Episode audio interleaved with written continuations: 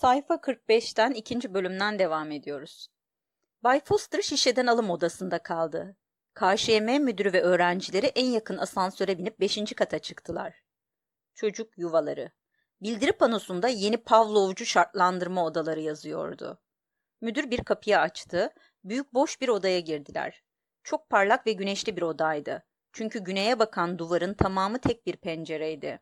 Visköz ketinin, keteninden yapılma pantolon ve ceketlerden oluşan bir üniforma giymiş, saçlarını mikroptan korumak üzere beyaz keplerin altına gizlemiş yarım düzine hemşire, gül dolu vazoları zemin boyunca tek sıra halinde dizmekle meşguldü. Tıka basa çiçek dolu büyük vazolar, yeni açılmış ipek yumuşaklığında binlerce taç yaprak, binlerce küçük meleğin yanaklarını andırıyordu. Fakat o parlak ışıkta melekler sadece pembe ve arı değil, aynı zamanda pırıl pırıl Çinlilerdi ve Meksikalılardı.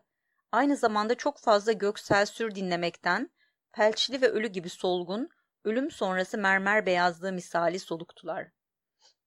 Müdür girince hemşire hazır ola geçti. Kısaca kitapları dizin dedi. Hemşireler sessizce emri yerine getirdiler, kitaplar gül vazolarının arasına düzgünce yerleştirildi. Her birinde parlak renkli bir dört ayaklı hayvan, kuş ya da balık sayfası davetkar bir şekilde açılmış bir sıra yuva kitapçığı. Şimdi de çocukları içeri alın dedi. Aceleyle odadan çıkıp bir iki dakika içinde döndüler. Her biri dört tarafı telle çevrili, dört raflı tekerlekli servis masaları benzeri şeyleri iterek içeri girdiler. Her rafta tıpatıp birbirine benzeyen, belli ki Bokonovski grubuydu, hepsi delta sınıfından oldukları için haki renkte giydirilmiş sekiz aylık bebekler vardı. Yere indirin, çocukları indirdiler. Şimdi onları döndürün ki çiçekler ve kitapları görebilsinler. Döndürülen bebekler önce sessizleştiler. Sonra da parlak renkli öbeklere, beyaz sayfadaki şenlikli parlak şekillere doğru emeklemeye başladılar. Hedeflerine yaklaşırken güneş geçici olarak gizlendiği bulutun arkasından çıktı. Güller sanki içlerinden yükselen ani bir coşkuyla alevlendiler. Kitapların parlak sayfalarını yeni ve derin bir önem kapladı. Emekleyen bebek saflarından minik heyecan kıkırtıları ve keyifli cıvıltılar yükseldi. Müdür ellerini ovuşturdu. Mükemmel dedi. Bilerek yapılmış bile olabilir. Hızlı emekleyenler hedeflerine ulaştılar. Minik eller kararsızca uzanıyor, dokunup kavrayarak taç yaprakları yoluyor, kitapların aydınlanmış sayfalarını buruşturuyorlardı. Müdür bebeklerin tamamı eğlenceye katılana dek bekledi ve sonra dikkatle izleyin dedi. Elini kaldırarak işaret verdi. Odanın diğer ucunda dikilmekte olan başhemşire küçük bir kolu indirdi. Şiddetli bir patlama oldu. Gittikçe tizleşen bir siren ötmeye başladı. Alarm zilleri delirtircesine çalıyordu. Ürken çocuklar çığlıklar atmaya başladılar. Yüzleri dehşetle şekilden şekile giriyordu. "Şimdi de" diye bağırdı müdür, çünkü gürültü sağır ediciydi. "Şimdi de dersi hafif bir elektrik şokuyla pekiştirelim." Elini yine salladı ve başhemşire ikinci bir kolu indirdi. Bebeklerin çığlıklarının tonu aniden değişti. Şimdi çıkardıkları keskin, kasılmalı haykırışlarda delice bir çaresizlik vardı. Küçük bedenleri titreyip kasılıyor, kol ve bacakları görünmez teller tarafından çekiliyormuşçasına sarsılıyordu. Müdür açıklarcasına, "Zeminin bu bölümünün tamamına elektrik verebiliriz" diye bağırdı. "Ama bu kadarı yeter" dedi ve hemşireye işaret verdi. Patlamalar ve ziller durdu, sirenlerin ötüşü bir tondan diğerine geçerek kesildi. Gergin şekilde sarsılan bedenler gevşedi ve çıldırmış bebek çığlıkları ve hıçkırık dolu ağlamalar bir kez daha olağan dehşetten kaynaklanan normal inlemelere dönüştü. "Çiçekleri ve kitapları tekrar yaklaştırın." Hemşire emre uydu ama bebekler güllere yaklaştığında cıvıl cıvıl renkli kedicik, öten horoz, meleyen kara koyun resimlerini görür görmez dehşetle uzaklaştılar ve çığlıkları aniden yükseldi. Müdür zafer edasıyla "Dikkatle gözlemleyin" dedi. "Gözlemleyin." Kitaplar ve şiddetli gürültüler, çiçek ve elektrik şokları. Az da olsa bu kavramlar bebeklerin zihninde birbiriyle ilişkilendirilmişti. Aynı ya da benzeri dersleri iki yüz kere tekrarladığında ayrılmaz bir biçimde birleşecekti. İnsan birleştirildiğinde ayırmaya doğanın gücü yetmezdi. Kitaplara ve çiçeklere eskiden psikologların içgüdüsel dediği bir nefret besleyerek büyüyecekler. Refleksleri değişmez bir biçimde şartlandırılabilir. Hayatları boyunca kitaptan ve botanikten uzakta, güvende olacaklar. Müdür hemşirelere dönüp "Götürün onları" dedi.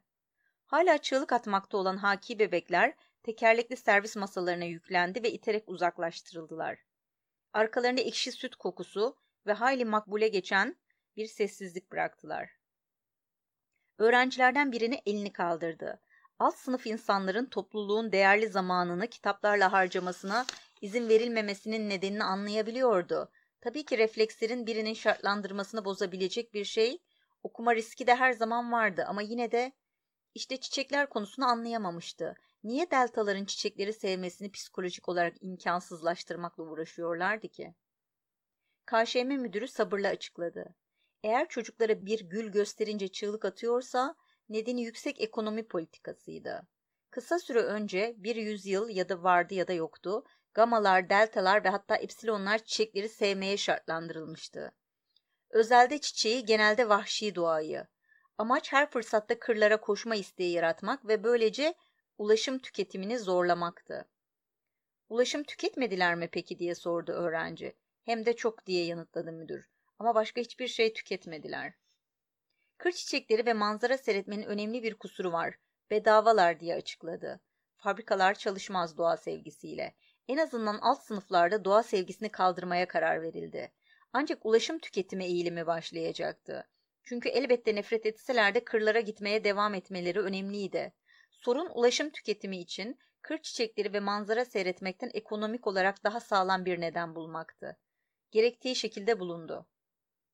Müdür, kitleleri kırlardan nefret etmeye şartlandırıyoruz diye başladı. Aynı zamanda onları doğa sporlarını sevmeye şartlandırıyoruz. Bunu yaparken de tüm doğa sporlarının gelişmiş aletlerle yapılmasını sağlıyoruz. Böylece hem endüstriyel ürünler hem de ulaşım tüketiyorlar. İşte buradan da elektrik şokuna geliyoruz. Şimdi anladım diyen öğrenci hayran kalmış bir şekilde sustu. Sessizlik oldu. Sonra müdür boğazını temizleyerek başladı. Bir zamanlar Ford'umuz henüz yeryüzündeyken Reuben Rabinovich adlı bir çocuk vardı. Reuben lehçe konuşan bir ebeveynin çocuğuydu. Müdür kendi konuşmasını bölerek lehçe nedir biliyor musunuz? Ölü bir dil. Öğrendikleriyle gösteriş yapmayı seven başka bir öğrenci işgüzarca Fransızca ve Almanca gibi dedi. Peki ya ebeveyn diye sordu müdür. Rahatsız edici bir sessizlik oldu. Çocukların birkaçı kızardı, müstehcenlik ile saf bilim arasında önemli fakat bir o kadar da ince ayrımı yapmayı henüz öğrenmemişlerdi. Sonunda içlerinden biri elini kaldırma cesareti buldu. Eskiden insanlar duraksadı, kan yüzüne sıçradı. Şey canlı yavru olarak doğarlardı. Doğru diye dedi müdür başını sallayarak ve bebekler şişeden çıkarıldığında, doğduğunda diye düzeltti. İşte o zaman ebeveyn olurlar. Yani bebekler değil tabii diğerlere. Zavallı çocuk iyiden iyiye mahcup olmuştu. Kısacası ebeveynler anne ve babaydı diye özetledi müdür. Aslında bilim olan müstehcenlik çocukların sessiz göz kaçışlarının ortasında bam bam düşmüştü. Anne diye yüksek sesle tekrarladı. Şimdi de bilim taslamaya başlamıştı ve sandalyesine geri yaslanarak ciddi bir tonla "Bunlar hoş olmayan gerçekler biliyorum ama zaten tarihi gerçeklerin çoğu sıkıcıdır." Küçük Reuben'e döndü. Bir akşam anne ve babası bam güm dikkatsizlik eseri Reuben'in odasındaki radyoyu açık unutmuşlar. Fakat şunu unutmamalısınız ki o barbarca bebek doğurarak çoğalma günlerinde çocuklar devlet şartlandırma merkezinde değil ebeveynleri tarafından yetiştirilirlerdi. Çocuk uykudayken Londra kaynaklı bir program yayınlanmaya başlamış. Ertesi sabah çocuğun bam gümü şaşkına dönmüşler. Çocukların gözü pek olanları birbirine sırıtma cesareti gösterdiler. Çünkü küçük Reuben uyandığında o tuhaf ihtiyar yazarın, eserlerin bize ulaşmasına izin verilen çok az sayıda yazardan biri, George Bernard Shaw'un uzun bir konuşmasını kelime kelime tekrarlamış ki Shaw konuşmasında doğruluğu kesinlikle kanıtlanmış bir geleneğe uygun olarak kendi dehasından bahsediyormuş. Tabii ki küçük Reuben, göz kırpışması ile bıyık altından gülüşü yüzünden bu konuşmayı kesinlikle anlamamışlar ve çocuklarının çıldırdığını düşünerek doktor çağırmışlar. Şansları varmış ki doktor İngilizce biliyormuş ve söylevin bir gece önce şovun yayınlanmış olduğu konuşma olduğunu anlamış. Olayın önemini anlayan doktor konuyu bir mektupla tıp basınına iletmiş. Böylece uykuda öğrenme yöntemi ya da Hipnopedya keşfedilmiş oldu diyen K Ş M müdürü uzunca bir süre sessiz kaldı. Yöntem keşfedilmişti ama yararlı bir şekilde uygulanması için uzun yıllar beklenmesi gerekiyordu. Küçük Reuben vakası Ford'umuzun ilk T modelinin piyasaya çıkışından sadece yirmi üç yıl sonra yaşanmıştır. Burada müdür karnının üzerine bir T işareti yaptı ve bütün öğrenciler huşu içinde tekrar ettiler. Fakat öğrenciler coşkuyla not ettiler. Hipnopedya resmen ilk kez F S iki yüz on dört yılında kullanıldı. Niye daha önce değil? İki nedeni var. A. İlk deneyini yapanlar, dedi müdür, yanlış yoldaydılar. Hipnopedyanın zihinsel eğitim aracı olarak kullanılabileceğini düşünüyorlardı. Sağına yatmış küçük bir çocuk, sağ kolu dışarıda ve sağ eli yatağın kenarından sarkmış, bir kutunun yan tarafındaki daire şeklinde bir hoparlörden gelen yumuşak bir ses anlatmaktadır. Nil, Afrika'nın en uzun, dünyanın da ikinci en uzun nehridir. Mississippi, Missouri nehrinden daha kısa olmakla birlikte nehir havzası uzunluğu açısından bütün nehirlerin başında gelir, otuz beş derece enleminden başlayarak nokta nokta. Ertesi sabah kahvaltıda biri, Tommy der, Afrika'nın en uzun nehri hangisidir biliyor musun? Çocuk kafasını sallar. Ama Nil Afrika'nın en uzun diye başlayan bir şeyi hatırlamıyor musun? Nil Afrika'nın en uzun, dünyanın da ikinci en uzun nehridir. Sözcükler bir solukta çıkar. Mississippi, Missouri nehrinden daha kısa. Fakat Afrika'nın en uzun nehri hangisidir? Boş gözle bakar, bilmem. Ama Nil, Tommy, Nil Afrika'nın en uzun, dünyanın da. Öyleyse en uzun nehir hangisi Tommy? Tommy gözyaşlarına boğulur, bilmiyorum diye haykırır. O haykırış ilk araştırmacıların cesaretini kırdı diye açıkladı müdür. Deneylerden vazgeçildi. Bir daha çocuklara uykularında Nil'in uzunluğunu öğretmeye kalkışmadılar. İyi de oldu. Konusunu bilmeden bir bilimi öğrenemezsin. Oysa keşke ahlak eğitimiyle başlamış olsalardı diyen müdür kapıya yöneldi. Öğrenciler peşine takılıp yürürken ve asansörde yukarı doğru aceleyle not almaya devam ederken, şartlar ne olursa olsun ahlak eğitimi asla ussal olmamalıdır.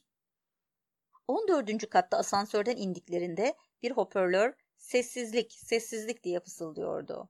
Hoparlör ağızlar yorulmaz bir biçimde aynı uyarıyı her koridor boyunca belli aralıkla tekrarladı. Öğrenciler ve hatta müdür bile kendiliklerinden ayak uçlarında yürümeye başlamışlardı. Hepsi alfaydılar şüphesiz ama alfalar bile iyi şartlandırılmıştı. Sessizlik, sessizlik. Bütün on dördüncü katın havasına bu kesin emrin ıslığı egemendi. elli metre kadar ayak uçlarına basarak yürüdükten sonra müdürün temkinlice açtığı bir kapıya ulaştılar. Eşikten atlayarak kepenkli bir yatakhanenin alacakaranlığına daldılar. seksen tane bebek yatağı duvar boyunca tek sıra halinde dizilmişti. Uzaklardan fısıldanan belli belirsiz seslerin ardından hafif düzenli nefes alma sesleri ve kesintisiz bir mırıltı duyuluyordu. İçeri girdiklerinde ayaklanan bir hemşire müdürü görünce hazır ola geçti. "Bu öğleden sonraki ders nedir?" diye sordu. İlk kırk dakika cinselliğe giriş yaptık yanıtını verdi. Fakat şu anda sınıf bilincine giriş dersine geçmiş durumundayız. Müdür bebek yatakları boyunca yavaşça yürüdü. Uykuda gevşemiş seksen tane gül pembesi erkek ve kız çocuğu yataklarında hafif bir şekilde nefes alıp veriyordu. Her yastığın altında bir fısıltı vardı. K Ş M müdürü durup küçük yataklardan birinin üzerine eğilerek dikkatle dinledi. "Sınıf bilincine giriş mi dediniz? Hoparlöre biraz daha yüksek sesle tekrarlattıralım." Odanın diğer ucunda duvarda bir hoparlör çıkıntı oluşturuyordu. Müdür hoparlöre yürüdü ve bir düğmeye bastı. "Hepsi yeşil giyerler" diye cümle ortasından başlayan yumuşak ama net bir ses konuşmaya devam etti. "Ve delta çocukları haki giyerler." "Yo, hayır, ben delta çocuklarıyla oyun oynamak istemiyorum. Epsilonlar daha da kötüdürler. Okuyup yazamayacak kadar aptallar. Üstelik siyah giyerler ki siyah canavarca bir renktir. Beta olduğum için öyle mutluyum ki." Bir sessizlik oldu, sonra yeni ses başladı. "Alfa çocukları gri giyerler. Bizden çok daha sıkı çalışırlar. Çünkü korkulacak kadar zekidirler. Gerçekten beta olduğum için öyle mutluyum ki. Çünkü o kadar çok çalışmıyorum. Üstelik biz gamalar ve deltalardan çok daha iyiyiz. Gamalar aptaldır. Hepsi yeşil giyer. Delta çocukları da haki giyer. Yo, hayır. Delta çocuklarıyla oyun oynamak istemiyorum. Epsilonlar daha da kötüdür." Okuyup yazamayacak kadar müdür düğmeye tekrar bastı. Ses kesildi. Sadece sesin kısık hayaleti seksen yastığın altından mırıldanmayı sürdürdü. Uyanmadan önce bu kırk ya da elli kez tekrarlanmış olacak.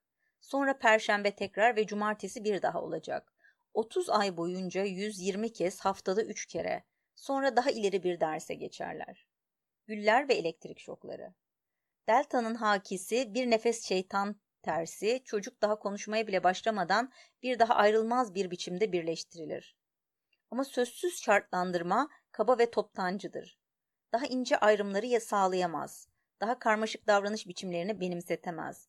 Bunun için sözlere ihtiyaç vardır. Ama mantıksız sözlere, kısacası hipnopedyaya. Tüm zamanların en yüce ahlaklandırıcısı ve sosyalleştirici gücü. Öğrenciler küçük defterlerine not aldılar, kaynağın bizzat kendisinden. Müdür bir kez daha düğmeye dokundu. Kurnazca sokulan, yumuşak, yorulmak bilmeyen ses, korkulacak kadar akıllılardır diyordu. Gerçekten beta olduğum için öyle mutluyum ki. Pek de öyle su damlaları gibi değil. Gerçi doğrudur, su en sert granitte oyuklar açabilir. Hipnopedya daha çok sıvı bal mumu damlalarına benzer. Yapışan kabuk bağlayan, üzerine düştüğü şeye, kaya sonunda kızıl bir kütleye dönüşene kadar derinlemesine işleyen bal mumu damlalarına. Sonunda çocuğun zihni bu öğretilere dönüşene dek ve bu öğretilerin toplamı çocuğun zihnini oluşturana dek. Sadece çocuğun zihnini değil, yetişkinin zihnini de ve tüm yaşamı süresince yargılayan, arzulayan ve karar veren zihin bu öğretilerden oluşacak. Ama bütün bu öğretiler bizim öğretilerimizdir. Müdür neredeyse zaferle haykırıyordu. Devletin öğretileri. En yakın masaya yumruğunu indirdi. Onun içinde bir gürültü duyup arkasına döndü. Başka bir tonla "Aman Ford'um" dedi. "Kendimi kaybedip çocukları uyandırdım." Üçüncü bölüm. Dışarıda bahçede oyun saati gelmişti. Sıcak Haziran güneşinde altı yüz yedi yüz tane çıplak erkek ve kız çocuğu tiz seslerle avazları çıktığı kadar bağırıyor ve top oynuyorlar ya da çimlenmekte olan çalılıkların arasında ikili üçlü gruplar halinde çömelmiş oturuyorlardı. Güller çiçek açmıştı. Ağaçların arasında iki bülbül kendi başlarına ötüyor, ıhlamur ağaçlarındaki bir guguk kuşu ahengi kaçmakta olan bir sesle gugukluyordu. Hava arı ve helikopterlerin vızıltısıyla baygınlaşmıştı. Müdür ve öğrencileri bir süre dikilip merkez kaçlı zıplayan kukla oyununu izlediler. yirmi çocuk kromla çelik karışımı bir kulenin etrafında daire şeklinde toplanmıştı.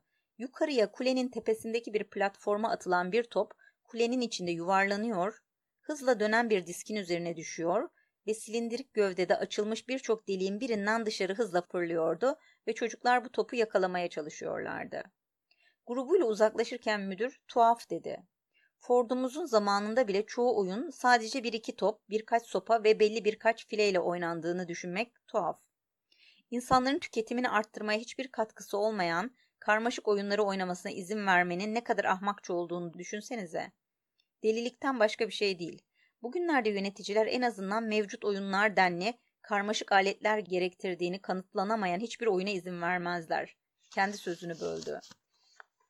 Eliyle işaret ederek, sevimli bir grup dedi. Uzun Akdeniz fundalıklarının arasında çimenli bir açıklıkta yedi yaşlarında bir erkek çocuğuyla bir yaş büyük görünen bir kız çocuğu keşif çalışması yapan bilim adamları misali bir ciddiyet ve yoğunlaşma içinde çocuklara has seks oyunu oynuyordu. Müdür duygulu bir şekilde "Çok hoş, çok hoş" diye tekrarladı. Çocuklar da nazikçe onaylayarak "Çok hoş" dediler. Ama gülümseyişlerinde daha çok bir hor görme vardı. Benzer çocukça eğlencelerden şimdi biraz olsun nefret duymadan izleyemeyecek kadar kısa süre önce kurtulmuşlardı. Çok hoş mu? Sadece iki çocuk aptalca oyunlar oynuyor, hepsi bu. Müdür aynı aşırı duygusal tonla "Hep düşünüyorum" diye devam ediyordu. Sözü yüksek sesli bir ağlamayla kesildi. Yakındaki bir çalılıktan yürüdükçe ağlayan bir erkek çocuğunun elinden tutup peşi sıra götüren bir hemşire çıktı. Hemen peşinden de endişeli görünen küçük bir kız geliyordu. "Sorun nedir?" dedi müdür. Hemşire omuzlarını silkeleyerek "Önemli bir şey değil" dedi. "Sadece bu küçük oğlan her zamanki erotik oyuna katılma konusunda biraz isteksiz. Daha önce de birkaç kez dikkatimi çekmişti. Bugün yine fark ettim. Bağırmaya da yeni başladı." Endişeli görünen küçük kız "Doğru söylüyorum" diye söze karıştı. "Onu incitmek istemedim gerçekten."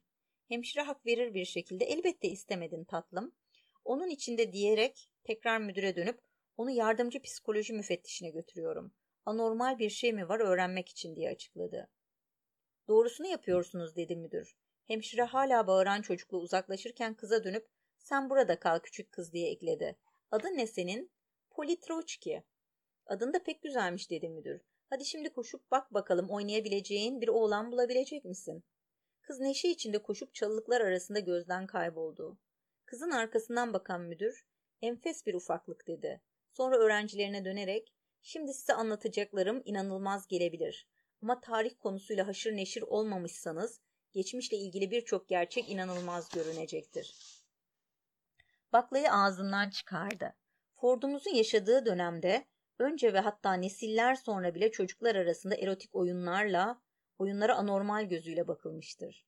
Ortalık kahkahaya boğuldu. Sadece anormal değil, ahlak dışı, olamaz sayılmıştır. O yüzden de şiddetle bastırılmıştır. Dinleyicilerin yüzünde şaşkına dönmüş inanmazlık belirdi. Eğlenmelerine izin verilmeyen zavallı küçük çocuklar inanamıyorlardı. Erişkinler bile diyordu müdür. Sizler gibi erişkinler bile. Olamaz. Bir parça gizli kendi kendine erotizm ve eşcinsellik haricinde hiçbir şeye kesinlikle izin verilmezdi. Hiçbir şeye mi? Çoğu durumda evet. Ta ki yirmi yaşlarına dek. Yirmi mi? Öğrencilerin sesi yükseldi. Sesli bir inanmazlar korosu gibiydi. Yirmi diye tekrarladı müdür. İnanılmaz bulacağınızı söylemiştim. Sonra ne oldu diye sordular. Sonuçları ne oldu? Sonuç korkunçtu diye çınlayan derin bir ses, irkitici bir şekilde diyaloğa katıldı. Etraflarına baktılar. Küçük grubun kıyısında bir yabancı dikiliyordu. Orta boylu, siyah saçlı, karga burunlu ve delici karanlık bakışları vardı. Korkunçtu diye tekrarladı. O anda K Ş M müdürü uygun bir şekilde bahçenin her yerine konmuş olan çelik ve plastik banklardan birine oturmuştu. Ama yabancıyı fark edince ellerini uzatıp otuz iki dişiyle birden coşku içinde sırıtarak ayağa kalkıp ileriye fırladı. Denetçi, ne kadar beklenmedik bir zevk. Çocuklar ne düşünüyorsunuz? Denetçimiz Mustafa Mond, Ford Hazretleri. Merkezin dört bin odasında dört bin saat aynı anda dördü vurdu. Bedensiz sesler hoparlör ağızlarından seslendiler. Ana gündüz vardiyası görevi bıraksın. İkinci gündüz vardiyası görev yerlerine. Ana gündüz vardiyası görevi bıraksın. Asansörde soyunma odalarına çıkmakta olan Henry Foster ve Sosyal Belirleme Müdür Yardımcısı sırtlarını kasıtlı bir şekilde psikoloji bürosundan Bernard Max'a çevirmişlerdi. Kendilerini o kötü şöhretten sakınıyorlardı. Embriyo deposunda makinelerin uğultu ve zırıltısı kızıl havaya karışmaya devam ediyordu. Vardiyalar gelip gidiyor, cilt veremli bir yüz yerini bir başkasına devrediyor, taşıyıcı bantlar sonsuza dek ihtişamla geleceğin kadın ve erkeklerini taşıyarak ilerliyordu. Lenina Crowne çevik adımlarla kapıya doğru yürüdü. Ford Hazretleri Mustafa Mond.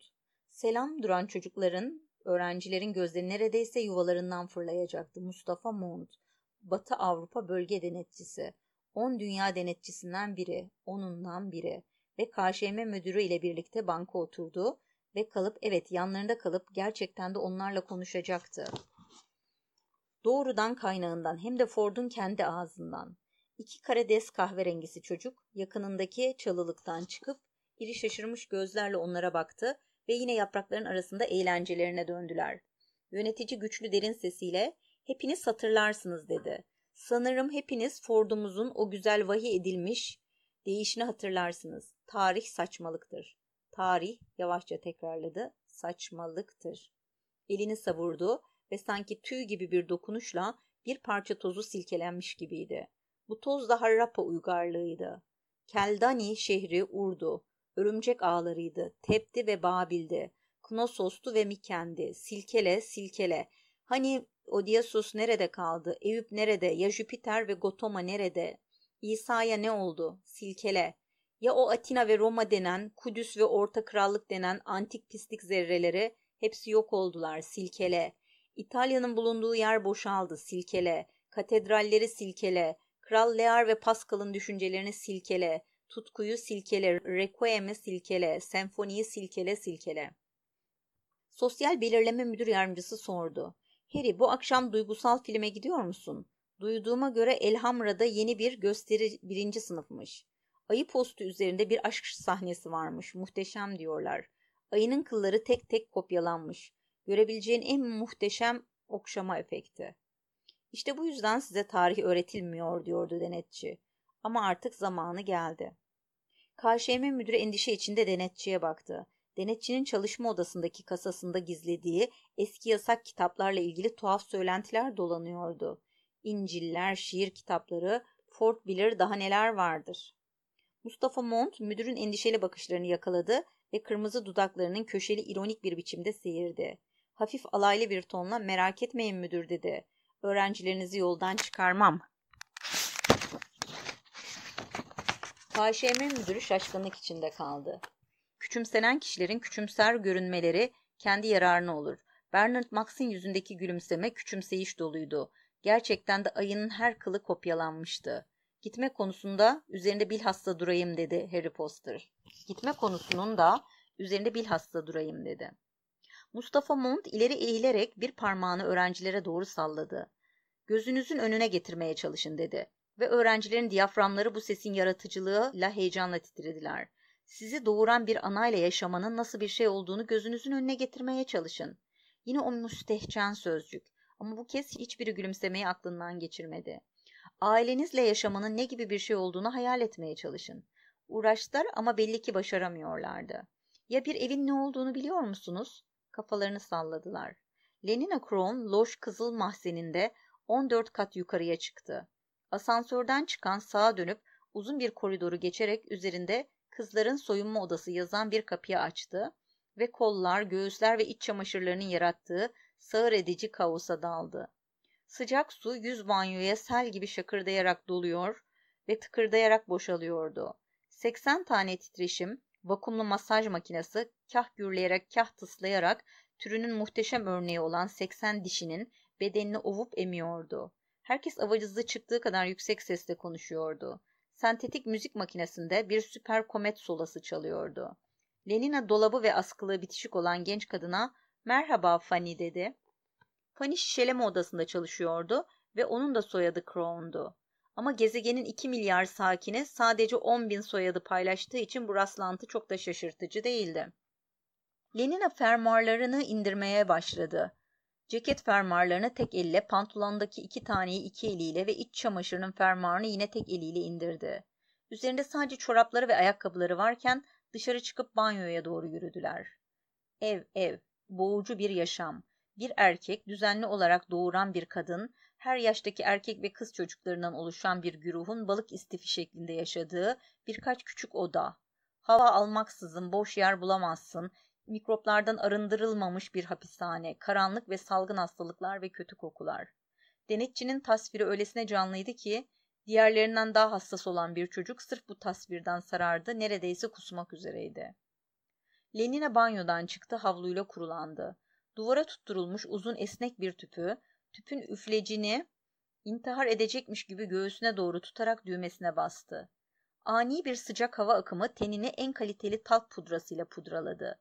Sekiz değişik kokuda parfüm, lavabonun üzerine musluklardan alınabiliyordu. Sekiz değişik parfüm ve kolonya küçük musluklarla lavabonun üzerinde duruyordu. Soldan üçüncü musluğu açtı, ellerini parfüme tutup süründü, ayakkabılarıyla çoraplarını elinde taşıyarak çıkıp titreşim vakumlu bir makineden boşalan var mı diye bakmaya gitti. Ev fiziksel açıdan olduğu kadar ruhsal olarak da perişan durumdaydı. Ruhsal açıdan bir tavşan deliydi. Balık istifi gibi bir yaşantının getirdiği sürtüşmeler yüzünden kavrulmuş, duygusallıktan kokuşmuş bir mezbedelik. Aile üyeleri arasında boğucu samimiyetler, delice müstehcen ilişkiler. Anne manyak bir şekilde çocukların üzerine titrerdi. Kendi çocuklarının. Bir kedinin yavruların üzerine titrediği gibi. Ama konuşabilen ve tekrar tekrar bebeğim benim diyen bir kedi. Bebeğim ah sütümü emiyor minicik eller, açlık ve... O ağza alınmaz ıstırap verici zevk. Ta ki sonunda bebeğim uyuyana dek. Sonunda bebeğim ağzının köşesinde beyaz bir süt baloncuğuyla uyuyana dek. Minik bebeğim uyusana. Başını sallayarak evet dedi Mustafa Mond. Titrediğinize hiç şaşırmadım. Titreşim vakumdan içten aydınlatılmış bir inci gibi pes pembe parıldayarak dönen Lenina, bu gece kiminle çıkıyorsun diye sordu. Hiç kimseyle. Lenina şaşkınlıkla kaşlarını yukarıya kaldırdı. Bu aralar keyifsizim dedi Fanny. Doktor Wells yapay hamilelik denememi önerdi. Ama hayatım sen daha on dokuz yaşındasın. İlk yapay hamilelik yirmi bir yaşına kadar zorunlu değildir. Biliyorum hayatım ama bazı insanlar erken başlarsa iyi oluyor. Doktor Wells bana benim gibi leğen kemiği geniş esmerlerin ilk yapay hamileliklerini on yedisinde yaşamalarının daha iyi olacağını söyledi. Yani aslında iki yıl erken değil, iki yıl geç kalmış durumdayım. Dolabın kapağını açıp üst raftaki bir sıra kutu ve etiketli küçük şişeyi gösterdi. Korpus lüteum şurubu. Lenina yüksek sesle etiketi okudu.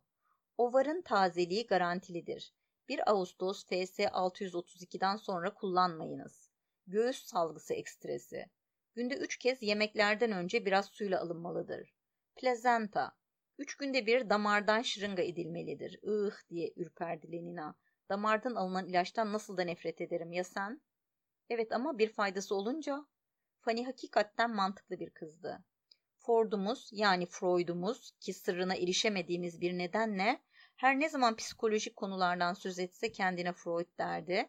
Aile hayatının korkunç tehlikelerini ilk ortaya koyan kişi olmuştur. Dünya babalarla doluydu. O yüzden de mutsuzlukla doluydu. Dünya annelerle doluydu. Yani sadizmden namusa kadar uzanan bin bir türlü sapıklıkla doluydu. Erkek ve kız kardeşlerle, amcalarla ve halalarla doluydu. Yani delilik ve intiharla doluydu. Sayfa altmış üç'te bırakıyoruz, devam ediyor.